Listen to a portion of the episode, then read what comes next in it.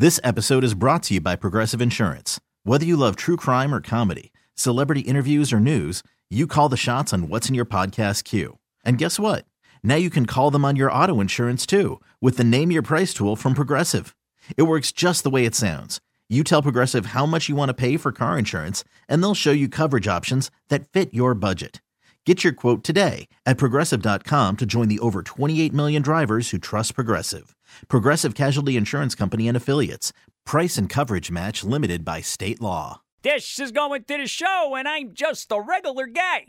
Well, one thing we know if a trained assassin is so good at his job that they call him the Baba Yaga, and if that guy has a dog that he loves, it probably ain't a good idea to kill that dog because that act of canine violence is what set in motion the never ending pile of bodies that have accumulated in the John Wick saga that now has reached trilogy status with John Wick Three Parabellum.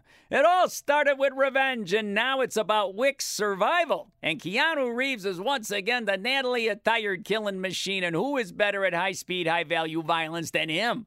Why just shoot a guy in the head when you can stab him between the eyes and maybe toss a hatchet into his chest, too? It's all a beautiful, bloody ballet of well choreographed carnage that uses knives, guns, and lethal library books in places like hallways, libraries, a warehouse, a private club, over rain splattered streets and bridges, on motorcycles, and even a horse all perform with speed and agility that makes these movies as entertaining as they are. And Wick Three has got some of the best stuff of the whole series. Now, does this no stop action get monotonous after a while? Maybe, but then all of a sudden heads start getting smashed through glass multiple times, and you sit there and you go, oh wow, that was cool.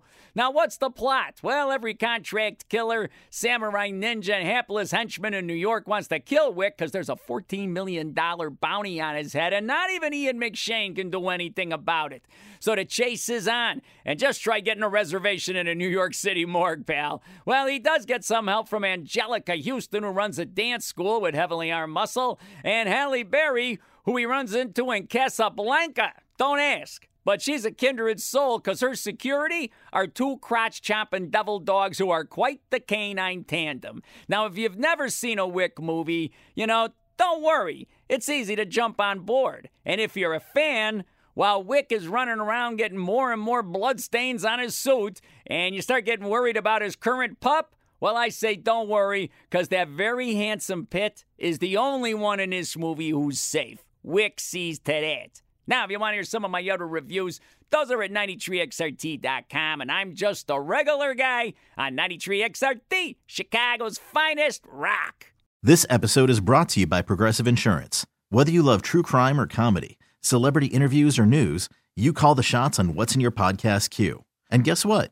Now you can call them on your auto insurance too with the Name Your Price tool from Progressive.